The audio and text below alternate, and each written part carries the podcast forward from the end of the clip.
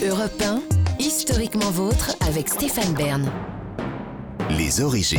Pour clore cette émission, on remonte aux origines, toujours avec Jean-Luc Lemoyne et Olivier Pouls, et surtout maintenant avec vous, David Kessel-Lopez. Vous n'êtes pas venu seul, mais avec vos martiens, que comme le pigeon voyageur, vous avez relâché à la fin de la chronique. euh, euh, vous allez les relâcher, n'est-ce pas? À la Bah, fin de la- J'espère, en tout cas, parce qu'ils ont de la route à faire si vous Euh, oui, retournez pour sur retourner Mars. sur Mars. Euh, non, je vais commencer par vous apprendre quelque chose, je pense, ou alors peut-être que vous le savez déjà, mais les Martiens euh, n'existent pas.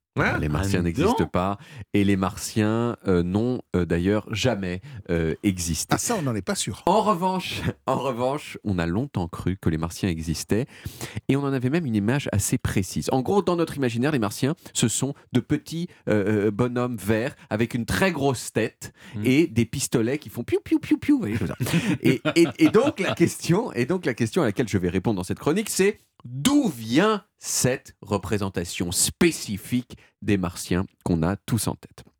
Eh bien, tout commence en 1877. Cette année-là, il y a un astronome italien qui s'appelait Giovanni Schiaparelli qui a regardé en direction de Mars et qui a vu ce qu'il a appelé des cours d'eau.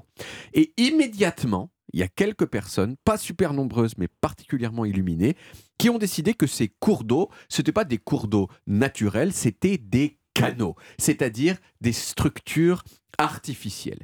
Et là, on est parti. Quoi? Il y a des canaux sur Mars, mais qui c'est qui les a construits? Mhm. Ah bah les Martiens Et bien sûr, si les canaux sont visibles depuis la Terre, c'est qu'ils sont gigantesques. Et ça, selon le petit groupe de gens en question, ça veut dire que les Martiens sont dans la merde. Et oui, parce que s'ils ont besoin d'un système d'irrigation massif, c'est probablement que leur planète souffre d'une sécheresse généralisée au point qu'ils doivent drainer l'eau des pôles avec ces gigantesques canaux.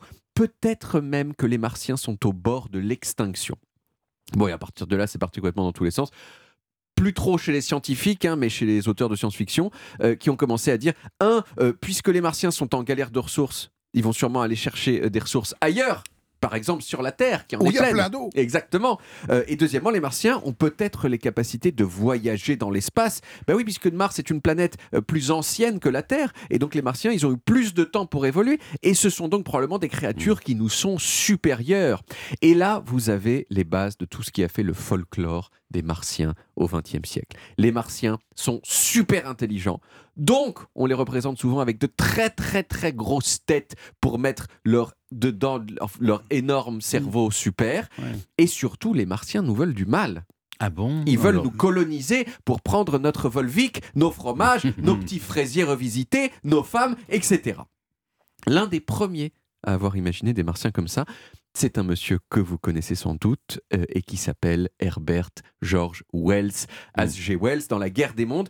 Les Martiens de Wells, ils ont toutes les caractéristiques, euh, les caractéristiques pardon, que j'ai décrites, mais ils ressemblent pas encore exactement aux Martiens qu'on a en tête. Ce sont plutôt des sortes de gros poulpes qui puent. Vous voyez, des- ils ont des tentacules comme ça, ils ont une bouche qui bave et une peau, il le décrit, euh, Wells, qui ressemble à du cuir mouillé. Et dans le roman de Wells, ils débarquent euh, en Angleterre, ces Martiens, et ils commencent immédiatement à tuer des Anglais avec euh, euh, leurs pistolets qui font piou-piou. Le premier auteur qui a imaginé que les Martiens étaient verts, c'était un monsieur dont j'ai déjà parlé dans ses chroniques, qui est le même qui a inventé le personnage de Tarzan, Edgar Rice Burroughs. En 1912, il a imaginé un héros qui s'appelait John Carter et qui est perdu sur la planète Mars, où les ressources manquent et où plusieurs races de martiens s'affrontent. L'une de ces races, ce sont des géants verts qui n'ont euh, aucune euh, connaissance particulière en matière de légumes en boîte, mais qui ont deux paires de bras. Ce qui est quand même très pratique Ouais, parce qu'on peut prendre quatre choses à la fois au lieu euh, de deux. Oui, pour débarrasser la tête. Exactement. ah, moi, je n'engage que des martiens, moi, pour, pour chez moi. On ne sait pas vraiment pourquoi Edgar Rice Burroughs il a choisi le vert pour ses martiens, mais au fond, euh, quand on y pense, ça paraît quand même un petit peu logique, euh, parce que en Occident, quand même souvent, le vert, c'est traditionnellement la couleur des personnages inhumains, des monstres, etc.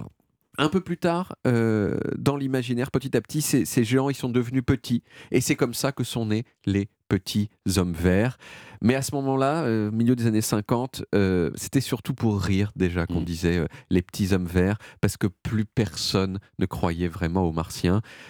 Jusqu'à d'ailleurs au moment où il y a eu un coup de grâce définitif, c'était en 1965, il y a une sonde de la NASA qui a photographié la surface de Mars de près et a prouvé définitivement que, que Mars c'était un désert euh, inhabité et qu'il y avait euh, vraiment zéro canal dessus. Mm. Alors, voilà, Il n'y a pas de canal. ni de Et il n'y a pas de trace de vie humaine. non. Et pourquoi on a toujours fait un focus sur les martiens? Pourquoi pas les jupitériens, les, les Ils sont neptuniens plus près. Hein, oui, Ils sont ça. plus près. Et Ouais. puis il y avait cette histoire des canaux. C'est-à-dire qu'on les a Ah oui, observés, oui, on a vrai, fait genre ah mais attends, ils ont construit un truc quoi. Euh, ils n'avaient rien construit du tout, ils n'existent pas. Voilà. Merci David. Vous avez cassé mon rêve. On retrouve les origines en podcast et sur toutes les applis audio et en vidéo sur YouTube, Dailymotion et sur le site europe1.fr où vous pouvez également retrouver toutes nos émissions.